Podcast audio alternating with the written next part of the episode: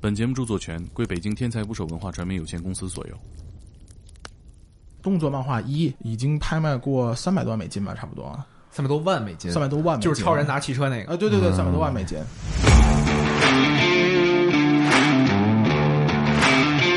啊你的这个专业是钢琴演奏，啊对，那你现在做这个事儿离古典音乐大概多远已？经完全不在一条线上，艺术人已经快死了。对我第一次去复调那个店里的时候，我其实不知道那个东西推开之后能从里边把漫画抽出来，特别像一个展览 墙。很多时候你进去之后，你会发现有顾客在跟老板聊，或者在跟店员聊，他根本就不是来买东西的，那就是来聊天的啊其他都不太行。一聊奥特曼，眼睛是有光的。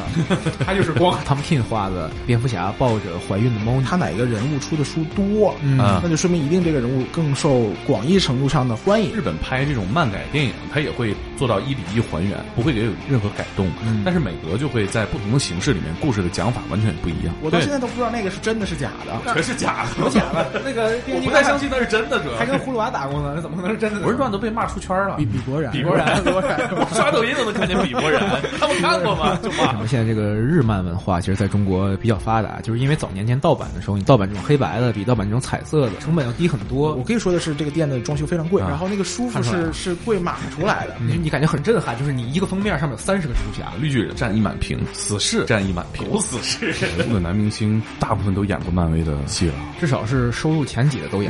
你选书是一个互相选择的过程，你也选择书，书也在选择你。请点击订阅我的播客，拜托了。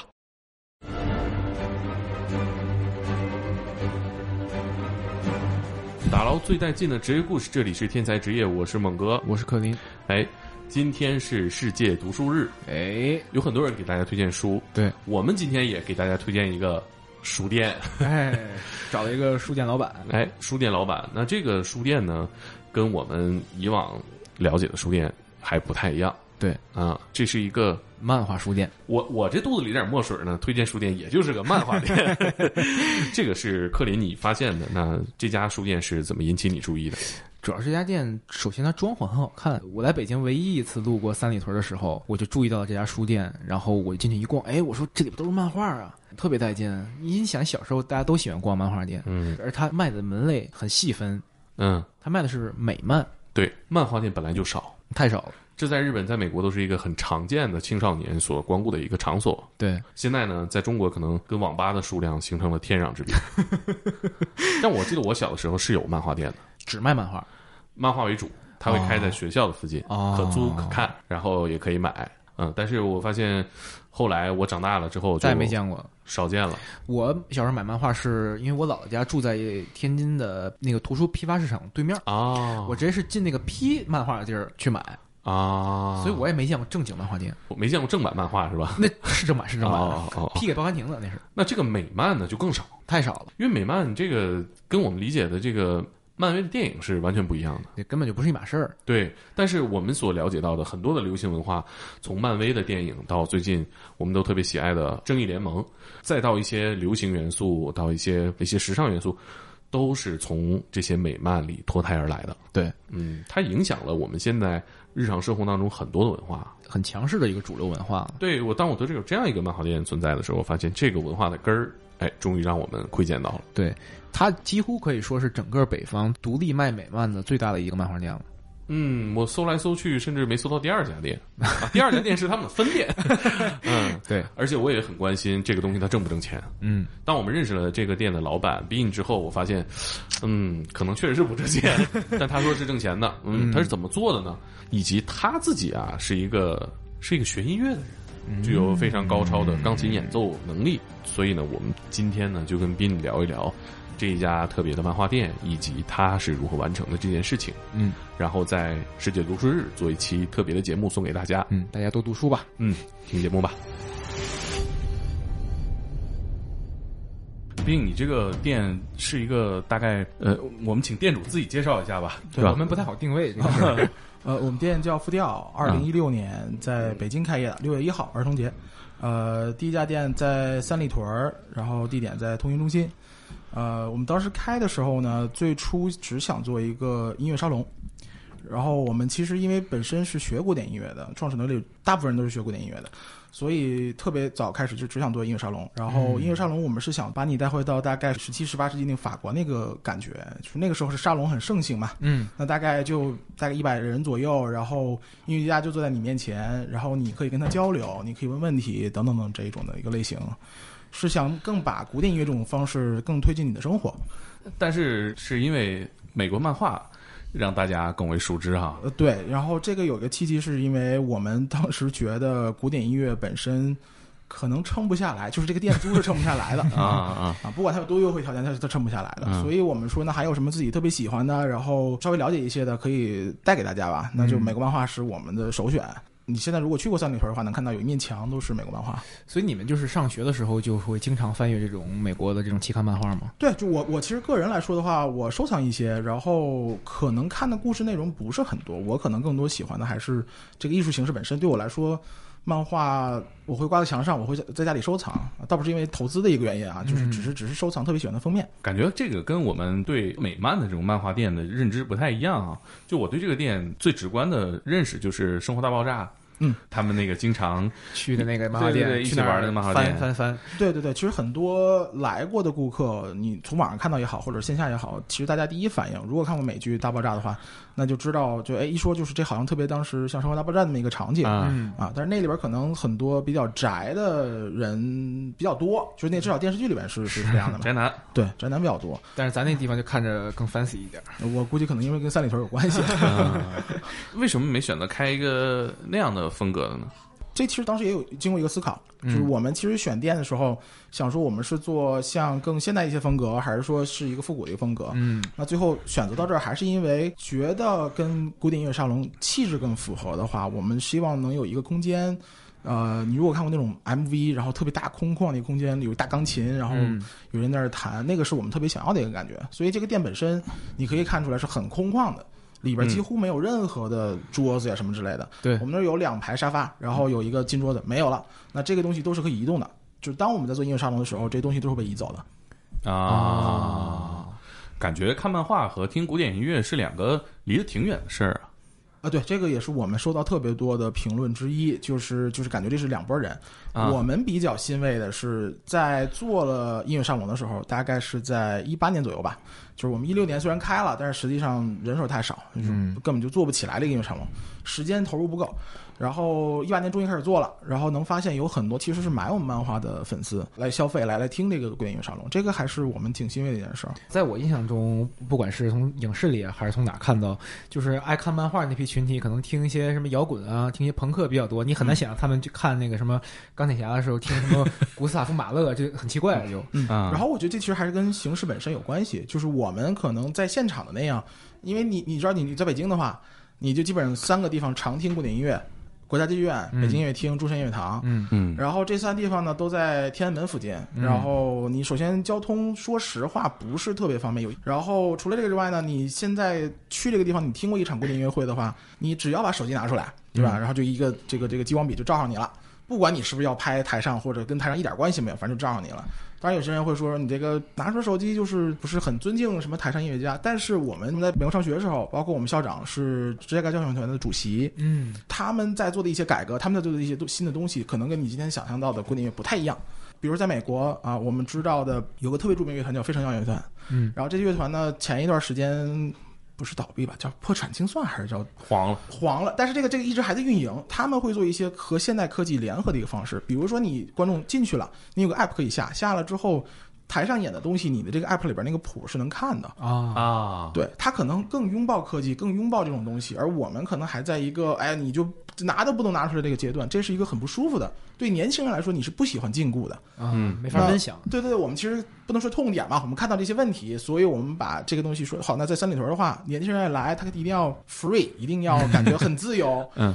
那怎么才能是自由？古典音乐沙龙恰恰是一个这种方式。你可以理解它为郭德纲又把这个相声带回了小剧场那么一个、一个感觉。嗯，对。嗯但是好像你们这个是不是这个古典音乐领域就还是挺反感这种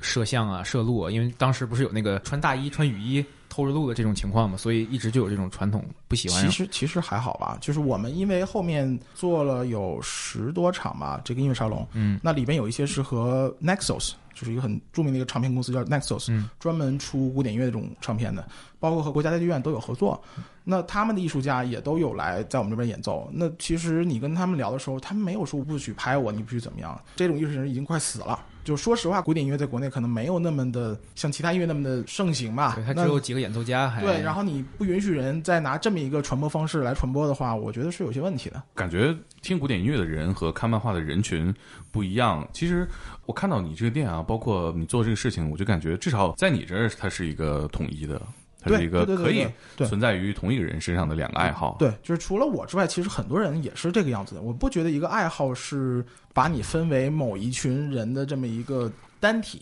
嗯，对吧？复调这个词儿其实就嗯是跟这个有关系。这是个音乐的词儿。对，这是个音乐词语。嗯很简单来说的话，是两个声部或两个声部以上的同时进行对位，什么这么来说的话，这这种音乐叫做过嗯复调音乐。当然，你可以去查，对吧？这是深的一个意义。呃，但是它每一个声部是独立成型的。嗯当然，你把它又用对位法对起来的话，又变成了一个复调音乐。嗯啊那你这个店里边儿这两个声部指的就是古典音乐和漫画。我们可能多于两声部吧，复调音乐是两个声部、两个声部以上嘛，嗯所以有三声部、有四声部、有五声部这一种的。啊，那我们有漫画，我们有古典音乐沙龙，我们有玩具。但是然后如果你吸引的人都是为呃玩具和漫画来的，会不会让你觉得有一种跑偏的感觉？啊我觉得其实还好吧，我觉得大家其实不是因为只是因为一个漫画来，或者只是因为一个什么玩具来，大家可能是为呃流行文化来买单。那你们店里的漫画都是什么样的漫画？啊这么来说吧，就是主要是美漫，这个是我们主攻的一个群体。然后美漫里边呢，那漫威和 DC 是两家特别大的出版公司。嗯，你们今天看到的很多电影都是通过漫画的一些改编，至少人物形象是从那里面出来的。呃，这也是被大家所熟知的，包括一些电视剧。除了这两家公司之外呢，还有一些其他的独立出版公司，比如说黑马呀，比如说 IDW，比如说 Image 啊，啊麦克法兰等等等等。那这些公司也都在出版漫画，这可能就不是大家认知中比较熟悉的那些角色了。黑马是那个地狱男爵是吧？对对对，那是他们家头头牌，头头牌之一吧，嗯只能说头牌之一吧，《地狱男爵》对。嗯，我觉得这十几年大家被美漫辐射的还是很广的。从电影这个角度切入，我感觉好像好莱坞的男明星大部分都演过漫威的戏了。 至少是收入前几的都演过。是嗯，是啊，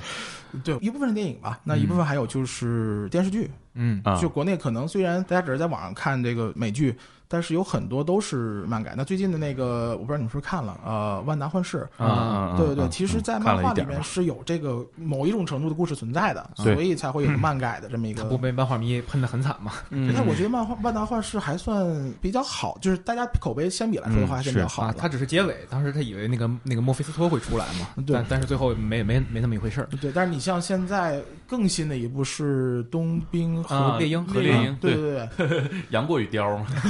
对，神雕侠侣都都看都看那图了。对对对对对对对，我我觉得万达幻视这这两个角色我一般啊，但我觉得那电视剧拍摄质量挺高的。对，而且我们特别喜欢的一点是里边那种广告加入的形式。啊嗯，复古质感，对对，嗯它不是一个真广告，它是一个它是一个假广告。嗯嗯但是但是你知道，如果那些东西出成真的产品的话，我自己就是至少会去买单的。我觉得太有意思了。嗯哎，所以是不是你在最早，比如去美国看漫画的时候，那个时候电影应该还没怎么着了吧？我去美国上学在，我想想，两千零六年那啊，时候那没然了后零那个钢铁侠零八年对对对，那会儿可能还大家还讨论第一版蜘蛛侠呢吧？啊，对，那个索尼拍的那个，那时候马应克该是应该是拍过蝙蝠侠了吧？蝙蝠侠肯定是拍过了，那个黑暗骑士是零八年的嘛？但是其实很早的时候拍过一个绿巨人，是应该李安李执导安第二对部啊对对，很早就拍过绿巨 人，但那都太早了。嗯，对，你不能从那个时候开始算漫威的所谓这个漫威宇宙，对大家都对对不会从那儿开对始。嗯得从钢铁侠开始算。对对对对嗯对，而且其实，在那之前就很很少人会有知道，就是你们现在从《银河护卫队》里面看到一个角色霍华德鸭，哦，那个鸭子、嗯啊，那个鸭其实某种意义上来说，它是第一部这个漫威的，它出过一个电影啊一九一九九零还是一九，我忘了具体的时间了。他自己出过一个电影，独立的哦是吗？是独立的，非常搞笑。哦，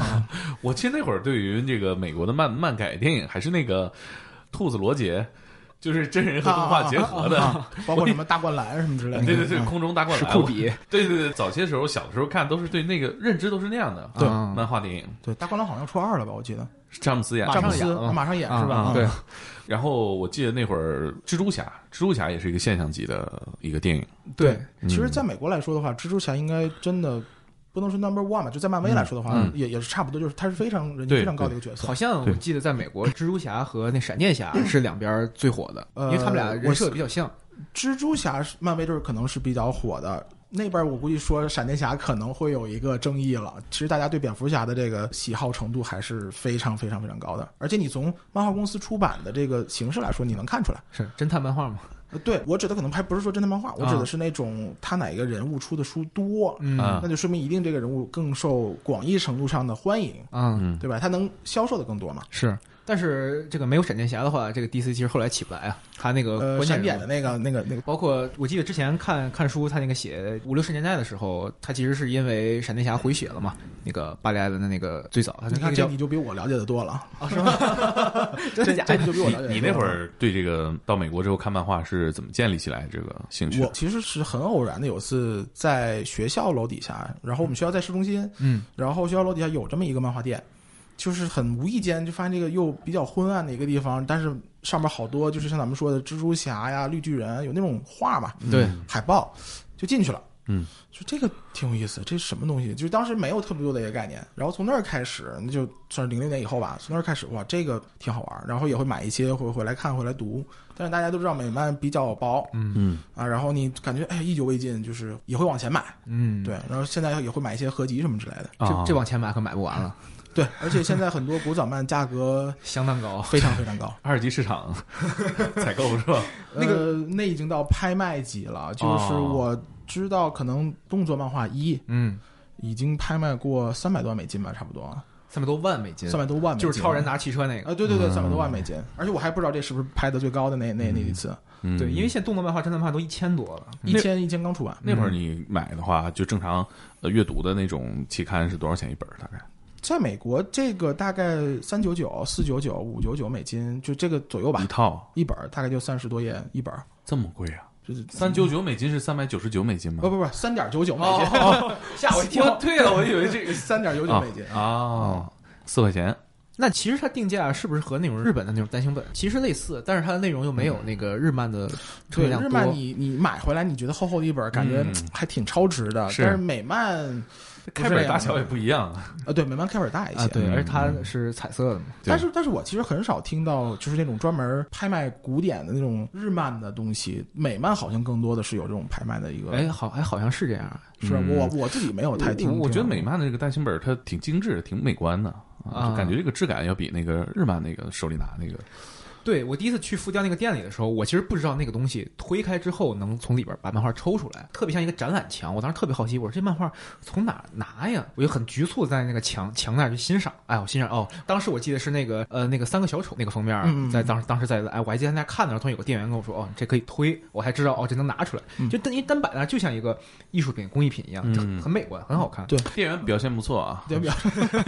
主动介绍，要不然不好意思问就。哎，是有一个台湾的吗？没有，我们有香港的一个哦，那那一个同口事，口音反正是啊不是港台不口是音啊不是大陆口音呃，，对对嗯对，但是但是其实我们这个墙是设计过的，你你看到那个所谓推开这个方式是设计过的。嗯。然后呃是这样，就我们觉得这个东西呢，我们一直想建立起那种美国和人聊天的那种感觉的一个服务方式。嗯哎你，这什么意思啊？你如果去过一个真的美国的美国漫画店的话，很多时候你进去之后，你会发现有顾客在跟老板聊或者在跟店员聊，他根本就不是来买东西的，那就是来聊天的。啊蝙蝠侠这期怎么样了呀？啊超人怎么着啦？啊钢铁侠又跟谁怎么回事儿？就是他会聊这些东西。啊，然后我们会觉得，哎，这太好了，这感觉，你你比那种追着你，你这本最后一本了啊，你要不要？比比肯定比那个要 好。而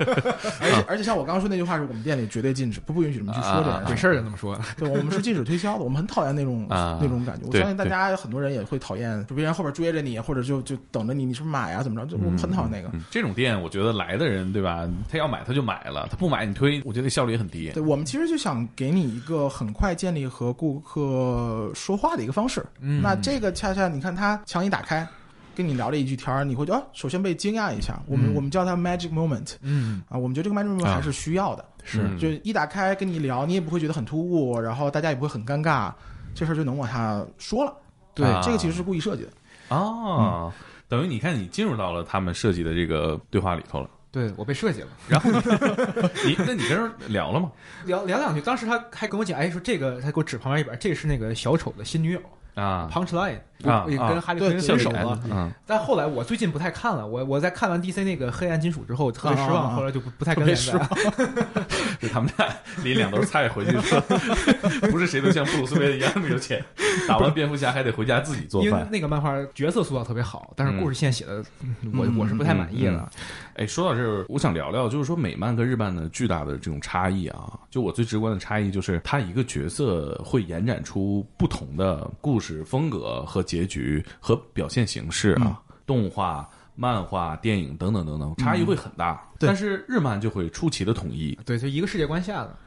对，就是这个角色，就是哪怕日本拍这种漫改电影，它也会做到一比一还原，就嗯不会给有任何改动。但是美国就会在不同的形式里面，故事的讲法完全不一样。对，我觉得这个其实我听到过一个呃，不能说是逻辑吧，我听过一个故事，那就是《星战》。《星战》我们知道有电影，嗯然后有电视剧，嗯，有动画片，游戏有漫画，有游戏，甚至有书。嗯，那这些每一个都是独立一个小组去做的，并不是说嗯卢卡斯影业我全部都给你玩一遍，它不是这种感觉。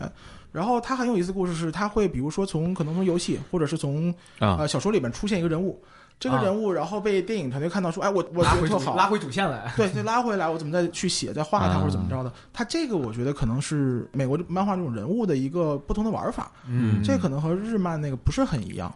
而且我们看到，比如说就是蝙蝠侠，那可能他会找十个不同面具去写不同的东西，嗯有些时候也会出现粉丝喜欢谁不喜欢谁，对吧画的也不一样。那画师就更不用说嗯了，那太多了。而且你想，他已经一千期了，这么多年，已经出了各种不同的东西。它这个跟日漫好像不太一样，它并不存在一个所谓的完结。你你你把蝙蝠侠完结了，啊，这这好像没太听说过。对，没太好像因听说为这个角色应该是属于公司的，所以说它不像那个日本漫画，它是属于作家。过对所以你感觉它能一直经营下去。嗯嗯我感觉还是一个流行文化的一个符号，一直经营下去，不管是拿某种形式出现吧，嗯一直能往下走。那你最喜欢哪个角色？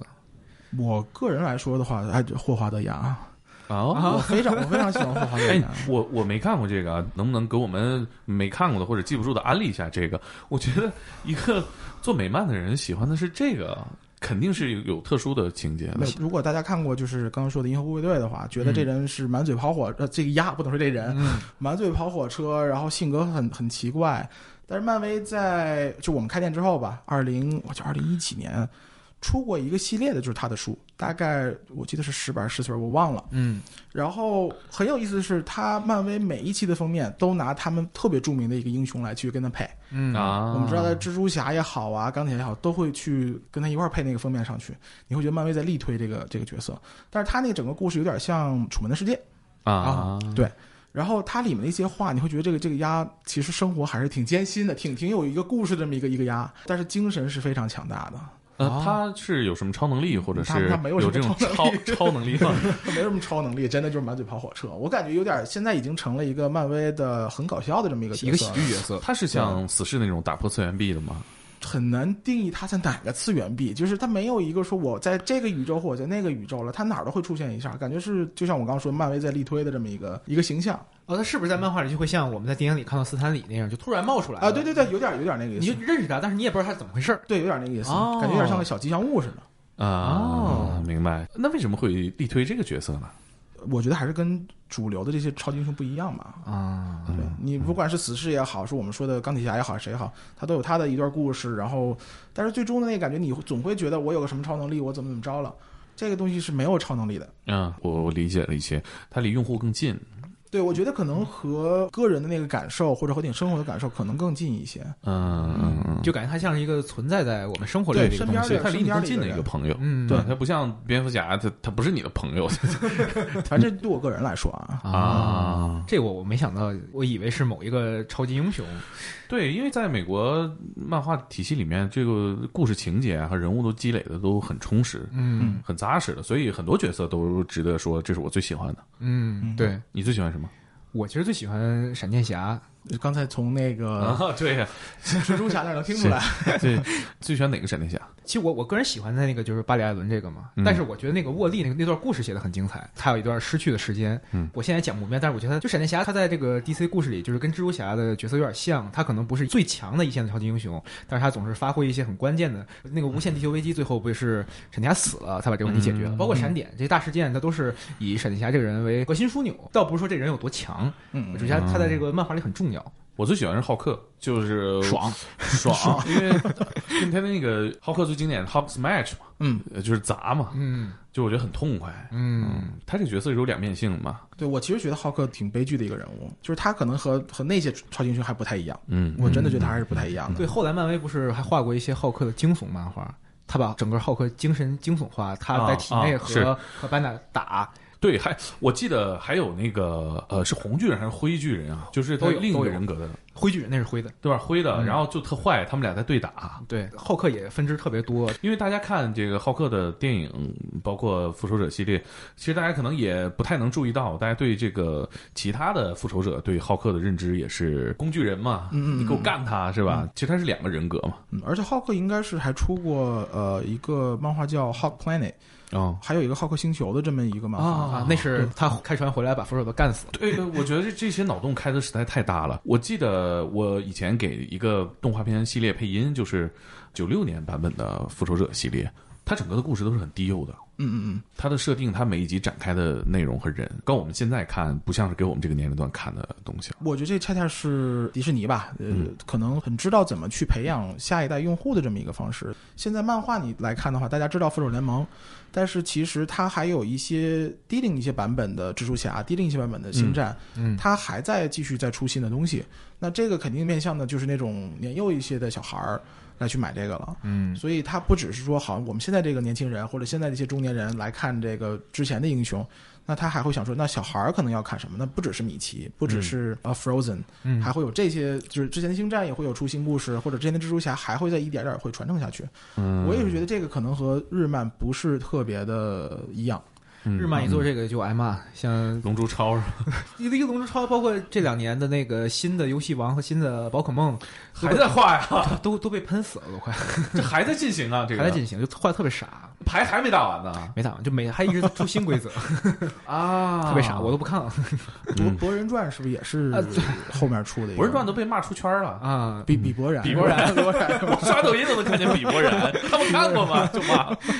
嗯，现在就还是你看整个这个动画市场，这些老 IP 都在做这个低龄化路线，但其实这个美国这方面做的挺好的，嗯他那个、嗯对尤其 DC 他们做那个《超人泰坦》系列做的很好看，我还是觉得说这是因为时间的一个积累，嗯而且和不同的画师、不同的编剧的一个积累。那那你你有这么长时间，已经几十年的这些人来给你画出来，来给你讲这个故事。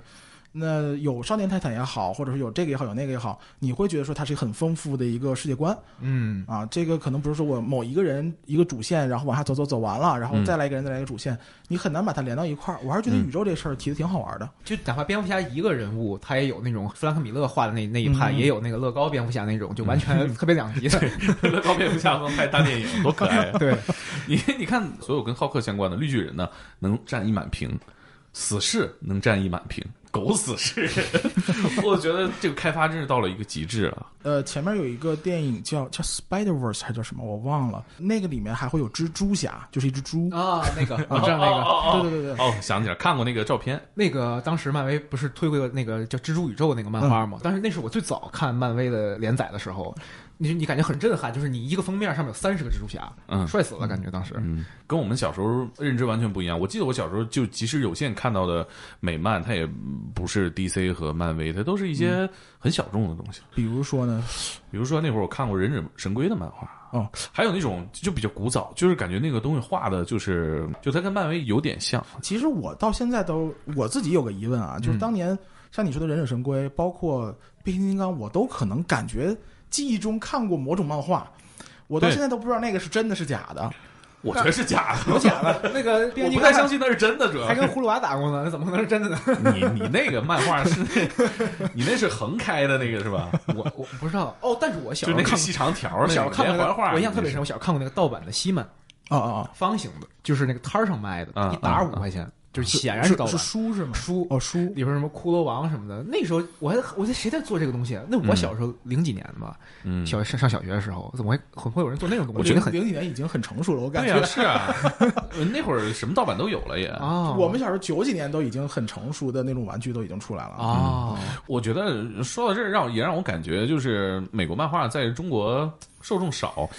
是不是也跟这个当时的一些这个刊物进口有关系啊？我觉得这个怎么说吧，就是大家可能觉得传统意义上觉得说，哎，这些东西好像受众少，你们是个小众的一个一个群体。但是这两年随着电影的这个发行吧，嗯，有越来越多电影出现，就会有越来越多人知道这些人物。对，所以是那迪士尼，然后或者华纳做的更好，那嗯这些漫画就会相对来说卖的会更好。我举个例子，比如说黑豹，嗯，我们刚开始进黑豹漫画，说实话连我都不知道黑豹是谁。然后后来我学习了一下黑豹的系统呢，怎么回事儿，他是谁。但那个那个那个后来出了一个电影，嗯，出完电影之后，黑豹漫画哎销售巨火。就这个不只是说美国的这个问题，就中国也是这样，就大家其实不知道是谁，然后突然我看过电影了，哎，我怎么都得来一本，感觉是吧？我看过这个东西，我我记得小时候是有那种就是漫画店，但是那个漫画店就是开在学校附近，是专门是卖卖盗版书的，啊、比如 说卖盗版书的， 专门卖盗版书。那会儿那种店专门服务于学生，嗯里面全都是，但是除了各种假日漫，还有什么少年阿宾啊，什么这种就是奇奇怪怪的书。假日漫，对，就是盗版日漫嘛，盗版日漫、哦啊，就《七龙珠》小本儿这么大，彩色页的，嗯嗯，然后一百多本儿。就明显感觉你们俩不是一个小时候啊，啊很明显差个十年左右。你看过？我说那种吗？我是看过，我是看吧过，我看过。我觉得应该是哦我那会我儿就没出的见过了那一看就是盗版，那个质量已经比那个教科书还低了，那个纸质。其实两千年以后，我感觉可能盗版的东西不是不是没有啊，就我感觉是越来越少。包括到今年来说的话，啊，比如说书吧，书这范围太大了，漫画书，然后从玩具等等等等吧，因为都好多祖国版嘛，嗯，现在应该是越来越少了。因为你想买漫画这种东西，你说正正版和盗版差几个钱？我干嘛不买正版呢？我说那种店是你可以租啊，还有这个年代，啊，对，对对对，租嘛，就这这有时我知候道一大本儿嘛，租回去看再还对嘛，一天一块钱。哦我那那会儿主要是我觉得沈阳市铁西区附近的都是日漫多一些。我感觉可能还是九十年代这个信息闭塞啊，或者说这个渠道不发达，对于小孩儿来说，你很难有渠道去做这种事儿。但是现在来说的话，有一次去上海的一个展，嗯，一个一个漫展叫斯丹利漫展，嗯，那大部分来的顾客全都是中学生啊小学生好像没有，都是中学生或者高中生，特别特别多。哎，中国这些漫展是不是你们都得去固定的去？我们去过几个吧，但是好像美漫的这种漫展越来越少了。好多啊二次元的还在做，就是啊日漫那种的，嗯但是美漫越来越少了。美美漫 cos 的多吗？还挺多的。那你一一睁眼看一百来个蝙蝠 侠、啊死侍，然后蜘蜘蛛侠，这仨应该还都比较好 cos 一些。套齐了就成了。但是其实有些时候你会看到一些特别特别少人知道的一个角色的时候，你会觉得，哎，这人很用心。啊全嗯是或者哇，那个还有这人来靠这个，这这啊还挺好玩的。比如你会有什么有印象的角色？有一个叫松鼠女孩吧，好像叫这个名儿，就是斯坦利漫展。然后有一个人进来 cos 这个，啊，你就会觉得说，哇，你还知道这个，就是因为他太少人知道了。嗯嗯嗯嗯嗯，是，我觉得漫展还是那种就二次元那种日漫的风格的漫展，我看到的多一些啊。嗯嗯嗯，嗯，美国的漫展，我觉得还是从《生活大爆炸》、从《摩登家庭》里面看的比较多。因为我之前看过一个说法，就是说这个为什么现在这个日漫文化其实在中国比较发达，就是因为早年间盗版的时候，你盗版这种黑白的比盗版这种彩 色的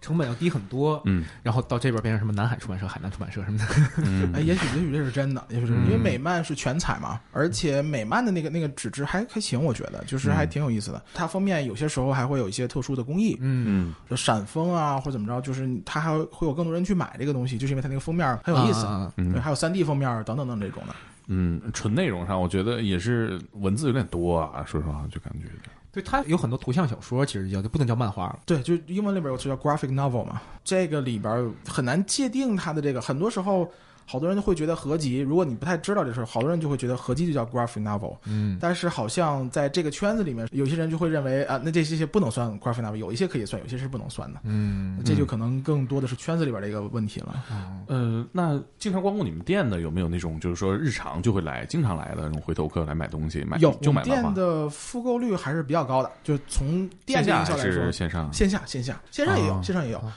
但是但是线下会比较直观一点，原因哦是因为这些会和我们店的不管店长还是店员成为朋友，嗯然后熟客就对对，就像我们刚刚说那种美国漫画那种方式，哎，在我们店其实已经开始有这种形形式出现了，就来，然后比如这周三我们可能更新了。或者没更新，他会说：“哎，那个时候还没出啊，或者说谁谁怎么着了，就真的是来聊这件事儿了。嗯啊那在你们店干店员，那都得基本都得了解，都得看啊。我们店的店员打开广告，我们在招啊，还在招，这个 这个很很很难找，说实话很难招。啊就是我们面试很多人，然后有英一语些底子就得先摆在这儿嘛。你其实有没有英底英语底子不是阻碍，是吧？嗯就那是你那不就是英文原版的？对对漫画对吗，但是但是我们店会有一些是了解漫画的，嗯会有一些是了解玩具的，嗯会有一些了解音乐的，嗯就他每个人可能都不太一样。但是可能你要是什么都不了解，换句话说，你可能生活中一个爱好都没有的话，这个可能不是我们的一个招人标准。嗯，那就成纯导购了，就跟咱这个主要是你如果一个爱好没有的话，可能不太理解你的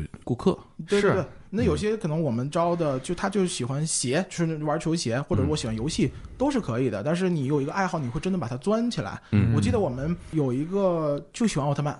啊，啊，就是我们在聊其他时候，可能哎呀，感觉哎呀，你聊其他都不太行。嗯，一聊奥特曼，眼睛是有光的，他就是光，真的，他眼睛是有光的。平他时会做这种变身的这种啊，练不习不不，吗？到到不了那个程度，那那那可能就淘汰了。 对，那病那友个了那个那个太太极端了。就嗯但是他一聊奥特曼，真的是嗯非常懂。然后从昭和的，从老的那哎呦些呵到现在，真的太懂了。 现在奥特曼的漫画签漫威了吧？我记得是，呃，对，漫威有一个新的，现在正在连载，就是嗯跟奥特曼的那个在出。在哪儿发行呢？就就漫是漫威是它的发行方，就是你不能算它是日本，它是它是个美漫，就啊它整个画懂了风、懂故了事懂都了是挺美对。漫然后死侍现在在有一个日本的一个刊，忘哪个刊了，在连载一个日嗯日日本人画的死侍，所以这奥特曼和蚁人对打这个画面，这是值得期待的，已经是 啊好像有过吧？我记得是，有有过吗？就有过这种奇怪的，比如说我之前有过那个正义联盟打复仇者联盟，你看过那个吗？好像是 DC 和漫威中间有过一到两次的这种的 crossover，特这别个好像特别是特别傻，那个雷神拿锤子打超人，然后超人举不起来什么的那种，挺挺挺挺二的那个那个东西。但是还是说就是时间太长了，里边出现过嗯是我们知道的或者我们不知道的太多了。我个人来说的话，没有那么一个能力说对这个所有的这些东西很了解。嗯，因为可能这个东西人画着画着就砍了。DC 因为有两次大事件，就是因为这个时间线已经乱了，这故事也没法弄了，就只能被迫重启，就是故事全部洗牌，从头开始来，就是历史重新写，就就是这个情况，就是公司也把握不准这种写法嗯对，其实漫威漫威也经常没事就重启个谁什么大事件一下啊。，对，那秘密战争是吧？我记得对有重启有些嗯时候这个可能跟营销有一定关系。嗯对，嗯它可能和那是个故事还不是特别有关系，真的有时候就是营销的一个问题。嗯我觉得那个故事我已经看不明白了，那个画面里头，对就对是所有人全在画面里头，每个人都有两份儿，但你不觉得特别超值吗？我记就菜得是全是《秘密战争》那个时候，那个有一个漫威出的那个那套漫画是是所有的封面最后拼一起，是拼一个大海报一样对啊对对对对，有一个有一个是可以把它全部拼一起的的。啊，那个就、哦，那个是那里边的画是吗？我记得是其实这个呃，所谓把这个封面拼一起，不只是那那个秘密战争有啊这是一个很传统一个形式吧。嗯我是觉得漫威也好，DC 也好，或者说这些美漫厂家也好，都在想尽各种办法能让那个封面变得更有意思。嗯，你可以把就像刚才说的九张拼起来，你也可以三个横着拼，然后像刚才说的闪风，或者它那个是封面上会有一种特殊材质，然后你拿个 3D 眼镜看是又是不一样的。就是大家都得花心思怎么去让你更喜欢这个、这个漫画。嗯，但是这变体封面好像不一定跟故事有关系，对吧？变体封面，严格意义上来讲，它故事是一模一样的。啊就是你这本书，比如说《钢铁侠一》，随便说《钢铁侠一》，然后一会封面会从一可能会出到九，嗯那就是九个不同的变体封面，只是封面不同，内容是完全一模一样的。嗯很多人会买其他的变体封面，第一是喜欢，嗯可能喜欢某个画师的作品啊，或者是说可能喜欢变体封面的哪两个人物，啊因为普通封面是它可能和这个漫画有关系，但变体封面就像你说的，可能就跟那没什么关系了。嗯而且漫威或者 DC 他们有时候会做什么什么月，嗯比如说可能做一个女性月，那就可能这上面变体封面就会出现一些女性的英雄比较多一点儿，他就会把谁安排进去啊。星战月就可能是星战的某个人会到了钢铁侠的某一个里边的封面上面，就是他会做这种事情。啊，因为我之前在网上看过一张是 Tom King 画的蝙蝠侠抱着怀孕的猫女那一张，我就一直特别想要那个实体，但是我忘，但是我忘了它是哪刊的了具体是哪个我也忘了。啊。哎，那你有没有琢磨过你的这些老顾客、回头客，大概是一个什么样的群体啊？我只能说什么都有，这很难去判断。但是复调的一个群体，可能在十五到三十五岁之间的有喜好的人，这么去定义。十五岁就是你见过这个年龄段的呃，对对，有有一些年龄比较小的顾客，那就是可能妈妈或者爸爸陪着来的啊这样的这样的顾客，然后家里也还可以，有一些惊艳到我们的顾客啊。哦有有多惊艳呢？就挺惊艳的，就就可能会就跟我们说，哎，上周在英国听个歌剧 啊这种的啊，懂因了为因为因为店员会跟他聊说，那你哪哪哪本书是不是买了，或者聊一些故事情节，嗯说啊我可能从哪儿哪儿买了，就会聊出来说我在哪儿哪儿哪儿干什么事儿什么之类的。嗯，这个受嗯这种没有汉化的限制，它我觉得始终是一个很难被大家收看到的内容啊。其实卖了这么久了吧，我觉得这个内容是一方面儿，就很多人觉得那是不是不知道内容就不会买这个？那内容真的只是一方面儿。刚才也说了，变体封面儿也说了不同的画师，好多人真的就是冲着封面儿去、嗯去买的。这个你们现在卖大概多少钱一本儿？呃，应该是在三八、四八、五八这种啊，就是一杯咖啡的钱差不多。差不多，嗯然后会有一些变体封面那是更贵嘛，那个肯定是要跟市场嗯，差不多的。美国大概卖什么价格，我们也在什么价格左右。那你们这个因为是期刊嘛，那你们更新频率是呃，国内我们一个月吧，就是美国其实它是每一周会出一期的，嗯周更嗯、对周更，但是我们没法吧做到周更，我们只我们只能做到做到月更啊嗯物流成本是吧？呃，不是成本的问题，是你是你得把它集到这块儿，就后面是一个不能说很复杂的过程吧，是有一个过程的，啊要不然的话，你可能一周这个这家公司就出五本儿十本儿，你你哦你没法弄，就是这明个白没法明白弄。嗯就当时我就也想想，这个期刊感觉挺难处理的，其实是因为更新的问题。这有一个时效性，不能说实时吧，我们可能一个一个多月推后差不多。我其实觉得漫画摆在这儿，我想买它的感觉就是像你说的，可能不见得要看里边内容。我觉得这东西本身挺精美的，它是不是大家买它的心理和买这种呃玩具的心理差不多？我觉得也不太一样，而且玩具可能现在像潮流玩具是一个比较火的词儿，然后也是比较火的一个市场。那玩具可能也是在这个方面会有一些，比如说我就玩雕像，或者我就玩纯的玩这个 Hot Toys 这个雕像，还有这种特别细分的一个领域，或者我就玩潮流玩具，对吧？或者我就玩日本的这种苏富比这种胶，嗯，还有那种纯血的苏富比，就是只有日本出的苏富比才叫苏富比。我也是觉得这个市场还是挺多样性的。嗯，啊，反正我去日本的时候买了《灌篮高手》的漫画，全套没没没，买两本纪念一下。新封面老封面，呃后后来井上重画了一版，新封面，因为我去的时候正好在宣传那个一八一九年吧，呃一个大三井寿的广告牌在马路边儿啊就商店上挂着，因为那个我就肯定看不懂嘛，就你只嗯能看懂画，我就买回来包装都没拆，就书架里放着了。嗯，当时那个我们老师给我带来的是那个《普泽之树》的一个原版梦印那一版，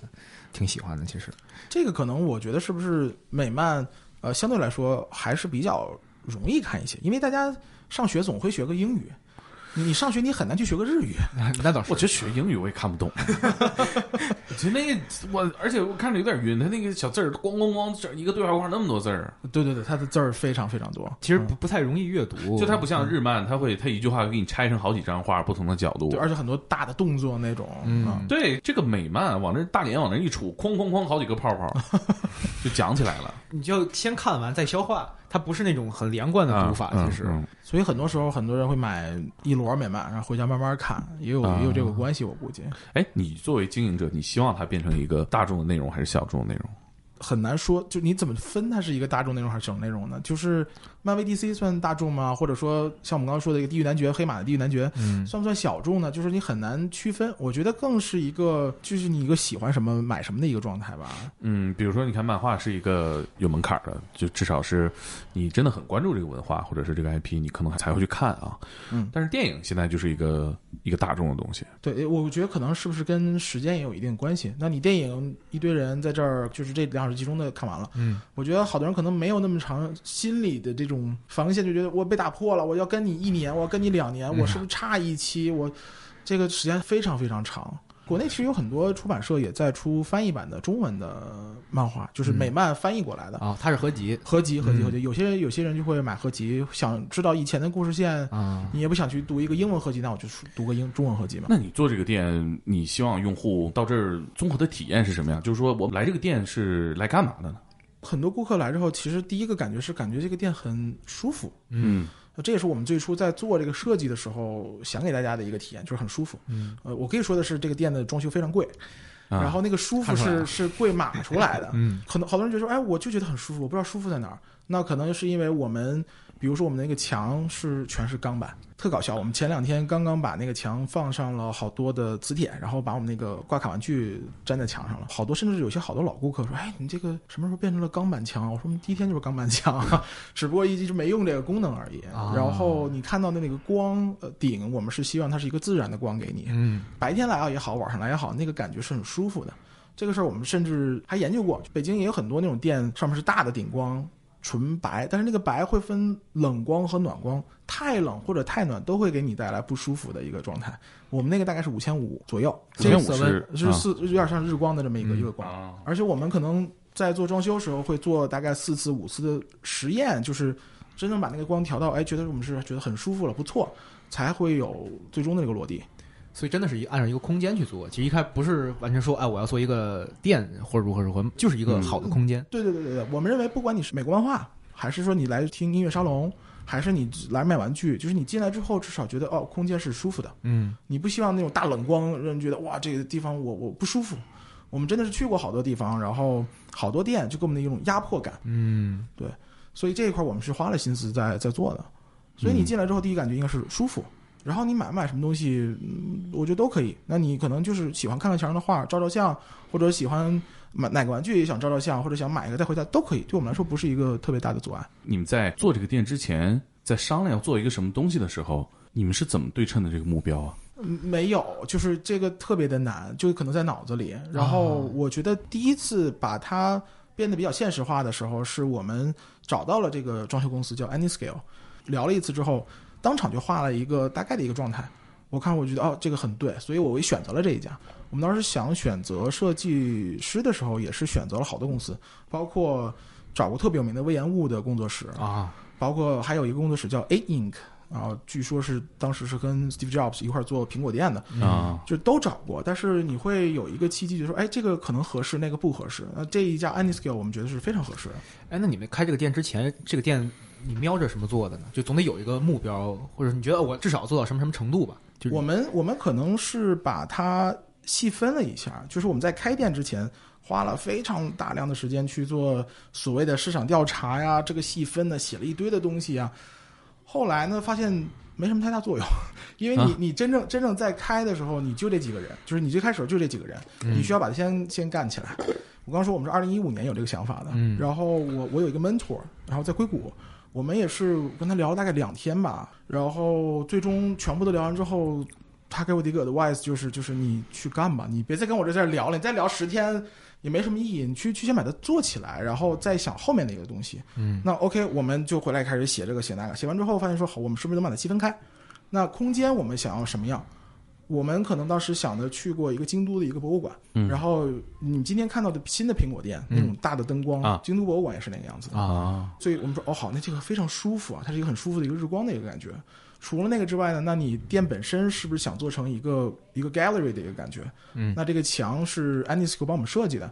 然后这个地是用的一个叫波龙的这么一个一个新式的一个地毯，特殊材质，特殊材质，它不是一个水泥，也不是一个我们挑了很久，所以给你一个空间，首先是这样了。好，那服务服务的对标应该是刚才说过，是不是能产生美国漫画店那种你和顾客能有交流，嗯而这个交流不能尬。当时也考虑说买来买漫画会不会是很比较宅的这些顾客，比较宅的顾客很不喜欢跟人说话，是对啊，对吧？那你就就得好，那我们想好，你跟顾客保持大概一米的距离，他随时嗯能看到你，他能叫你，你不能叫他，这不是苹果店的那个那套标准吗？ 就是你。呃，是有这种标准就吗？他说，就苹果店的那些店员，就是你不能跟着他，你不能去劝他，但是他要找你的时候，你随时要在，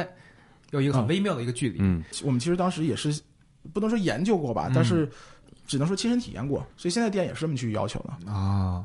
就是因为我知道你们店它是可以坐在沙发上，你就拿一个 iPad 就可以看嘛。嗯，那这样会你觉得会不会影响销量呢？就咱们别说漫画店，你去一个书店，它也会有一些打开的书在那边。嗯我们没有打开的，就是墙上那些漫画，原因是因为我们认为的国内购买习惯，就是美国漫画书的印刷，你稍微一碰，嗯它就会有个指纹在上面。嗯呃，我不知道我说的精不精准，但是我个人以及我认识的一些朋友不喜欢买被人这样啊碰过的东西。呃明白哎在美国大家买这个是 OK 的吗？啊，这都是全部都是开的，就所有在的、美国是全拆开对卖的，是全是哦没有、没有不封塑的封的是吧啊，？这个封是我们自己做的。呃哦，对，就是有一些合集是来就是塑封做的，啊但是你现在期墙上刊看是的不塑的其实没有，在美国就是你这么去买就这么去看的。啊，哦，是这样的，他但是们国内很多顾客不喜欢对别人碰过嘛，嗯那又想说，哎呀，那既然你封起来了，这种顾客想看怎么办？就 i iPad，我们会买那种正版的电子的，嗯，然后 iPad 你可以看吗？正版的电子的啊，对，正版电子的，啊。对，是有 App 专门可以看这个正哦版，的。对，我知道，漫威的官方是是网易代理的，我记得是哦对对对嗯对，网易之前就漫威自己有呃英文的，啊而，DC 也且有而且之前还有还有其他的几个 App 是是全都会有的。 ，Amazon 好像能买呃，对，它旗下有一个 App，哦，那个 app 是好多漫画都会在上面可以买可以看，哦，你琢磨最多的是什么？关于这个店这是一个特别好的一个问题。这店可能现在琢磨的没有那么多了，因为我们已经开了第二家了，然后感觉可以再开第三家，就可以往继续开了。我现在琢磨最多的是怎么再再多招点人，这是我琢磨最 多的， 人才不够是吧？真的真的是很不够。你当 CEO 这是永恒的命题嘛？对招人，我觉得是一个 E CEO 永恒的命题。哦，你都开第二家店了啊？啊，对对对，我们一九年在朝阳爱城开了第二家店，这家店可能更偏向于多的在玩具这方面，是稍微小一些嘛，然后玩具会多一些，然后漫画会有一小部分嘛。然后我们也自己在做玩具，也会看到嗯有一些自己喜欢的 IP，、或者觉得自己喜欢的一些艺术家，我们先把它真正做出来。就是你你喜欢这个东西，你就想往上更深的去玩嘛。嗯，哎，那你现在做这个事儿离古典音乐大概多远？太远了，这个感我觉得觉已经 已经完全不在一条线儿上了。但是我们还是特别希望，呃，疫情稍微好一点的时候，能在三里屯儿再把音乐沙龙给做起来。就这是你们的也是一个核心的一个理念之一。对对对，我倒不是把我们抬得特别高，我们推广这文化没没有要做这件事儿。古典音乐不只有特别著名的那几位，朱小梅，朱小，哎你像你说朱小梅，我知道很多人是不知道朱小梅是谁的，嗯就是很多人的水平是非常厉害、非常高的。那你应该也听一听这些人的音乐，我觉得这个是我嗯们特别想做的一件事儿。大家可能不知道啊，你的这个专业是钢琴演奏，对，就是我们都知道这个超级厉害啊，那你作为一个这种表演者，或者说某种意义上的创作者，那你哪个契机让你觉得哦，我想做一个空间，我想成为另一种人？就是我们一二年回国嘛，然后回国之前呢，其实在考虑说我是不是要考研究生，就大学毕业了嘛，我要考研究生，我在准备录 CD，我在准备去报考院校。当时在芝加哥上学，然后有一个活动叫 Chicago Ideas Week，就特别像 TED。如果你看过 TED Talk 的话，嗯就大概是类似于那样的，但是它有很多的线下的活动。这个活动非常打动我，然后它有线下活动，比如说你参观 Google 总部啊，啊啊不能说总部吧，芝加哥那个总部，嗯，然后什么微软总部呀，然后还会去一些艺术馆啊，让我完全到了另外一个世界。你学古典音乐的话，你会其实大量的时间在花在练琴上面，嗯，你每天其 实和琴和房和对琴房会比较是你的一个长居的一个地方。这个东西让我觉得哇，这个不一样，这个感觉是一个年轻人应该去做的一个东西。嗯，那你呃如果不考虑现实情况，你最理想的工作是做什么？我觉得现在我做的就是我理想的一个工作啊我我觉得就是我至少这么长的一个人生之中，觉得还是挺好玩的一件事儿。啊虽然可能乍一听感觉像路走偏，但其实也是一步一个脚印走过来的。对，我觉得前面的每一个点都是我后面的一个积累。就感觉，可能作为 CEO 来讲，这个店面其实是自己那个意识、价值观的一个延伸，对，延展出来了。你其就实其实公司也都是吧，嗯我觉得都是一个意识的一个一个延伸嘛。下一步会打算在哪开店？啊其实一九年花了很长时间在东京，然后想在东京开。想出海了，对，然后只是一九年回来，二零年一过年，大家就都知道了。现在这个，哎，这可个是为什状况么这个从北京直接去东京了呢？我们其实就除了刚才说的美国文化，然后我们觉得说流行文化里边还有更特别重要的一个一个群体或者一个主流是是日本的流行文化，会有一些日本当地的艺术家的融合，在日本，这个我还是觉得这个稍微跨度有点大呀，这是怎么考虑的？都已经到那个刊纸的地步了，就你可能看我们副调做事儿跨度经常都特别大，就真的是一拍脑门吗？还是呃不是一拍脑门儿，啊就是其实也是还是个人喜欢嘛。啊我觉得更多的做副调，我们的每一个决定，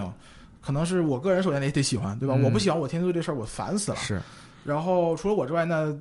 可能几个创始人觉得，哎，这东西是一个可做的一个一个方向，啊？然后这样才会去做这个决定。那所以在日本，这个呃虽然是有这个合作的关系，但是不怕这个日本的这种 A C G 文化，它其实对于这个美美漫来说，或者对于这种美式文化来说，过于强势了嘛？其实，在日本来说的话，我感觉对美国的文化接受度是非常好的。可这能个我是一个中国人来这么说啊，嗯但是我认识的朋友，就是日本的朋友，嗯包括看到他们平时的生活状态，包括他们也在看的东西，也在听的东西，感觉美国文化是是没有什么问题的，在日本应该是接受程度更好的。那现在没法去做出海去日本了，那在国内有下一步的计划吗？就对，是我们我们今年开始会有，第一是想在上海会啊想去开店，然后嗯第二呢是会做一些和其他店的一些合作。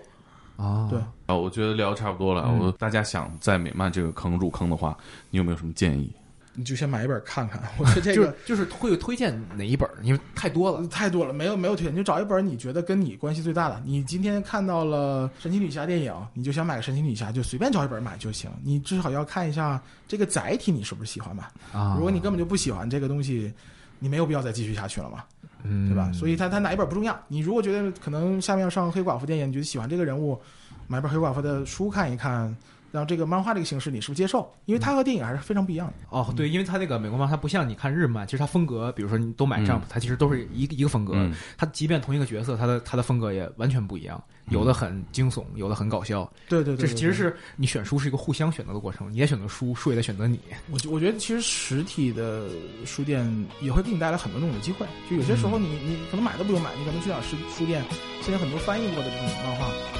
拿它起来看一看，是一个很好的一个像你们说的这样缘分是不是能到，而且我们还是有缘分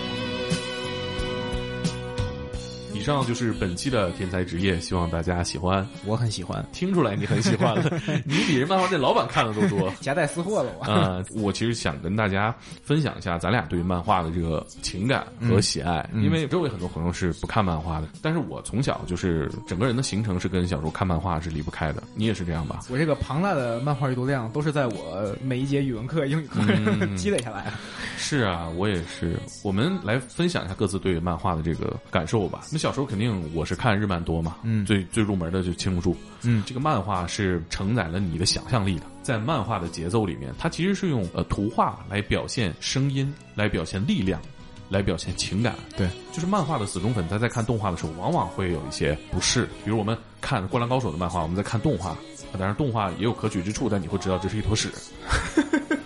那可取在哪儿呢？可取的是音乐嘛，哦哦嗯，和谐音乐，而且它的传播能力更广泛。对《灌篮高手》最后樱木和流川枫的世纪击掌，嗯，他在每一个看漫画的孩子心里面都是最完美的节奏、音乐和情绪。对，这就是我觉得日漫带给我最大的魅力吧，它释放了我的想象力。然后美漫呢，我觉得它它让我觉得最好的地方就是，你看到的所有的这个相对大众一些的，它都是颜色饱满，嗯，肌肉饱满，嗯，哦、人物非常的壮硕，然后色彩非常的丰富。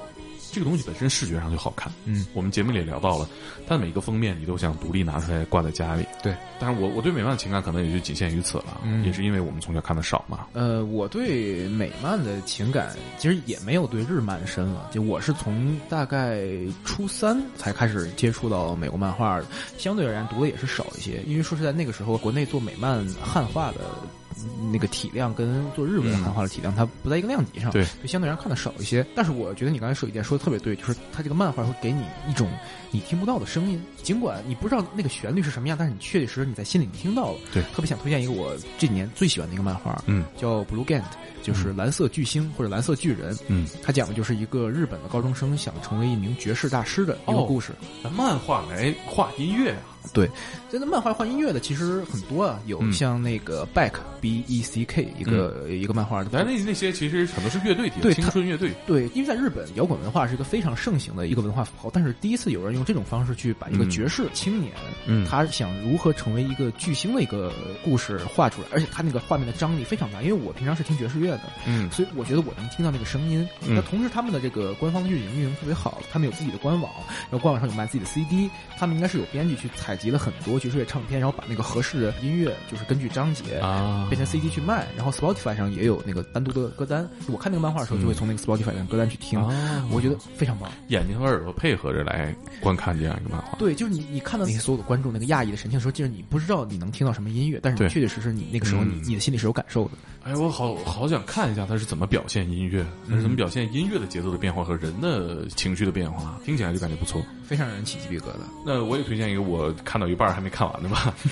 浪客行》，我看《浪客行》看到一半儿还没看完。啊啊！就是那就个是井上，对嗯，井上雄彦大神的这个大家一直说这是他画工巅峰的一部作品，嗯，但是这是一个非常孤独的一个故事。男孩看这个故事和一个就是你已经进入社会了一个男人看这个故事的情绪是完全不一样的，那肯定的。就你的这个孤独感受是加倍的。对，井上在这里边有相当大一个篇章是讲武藏怎么种地的。嗯我觉得你让一个十二岁的男孩儿，他肯定看不懂这段。对，可能前面对打的部分更吸引人吧。嗯男孩如果想看漫画，或者你今天这个世界读书日你想看点东西的话，嗯，可以搜这个看一看。对。但是他停更好多年了吧？就这这好像就是无限期搁置了。对。嗯但如果大家对那个故事感兴趣，可以看他的原著，金川英治写的宫对本武藏，挺好看，两个大厚本儿像字典一样。而且我记得好像停在这里的原因，井上是说说自己也现在没有这个能力去给他定义一个结局，不是真不有结局 吗？你怎么没能力？真他妈会说，这这这这多个理由这，你比打麻将还过分。嗯， 你看什么书吗？这我我我在看一本叫《光刻巨人》，啊讲的是这个好耳熟啊芯片业的一个发展的一个故事。那个世界上最大的芯片公司的一个发展之路，还挺精彩的。我还没看完，但是今儿能应该能读完。我最近在看《流行西方现代思想讲义》啊，嗯，大家在那个书嗯店第一排都能找到啊。啊，这算了，就不说这个了。那我们下周见吧。嗯，拜拜。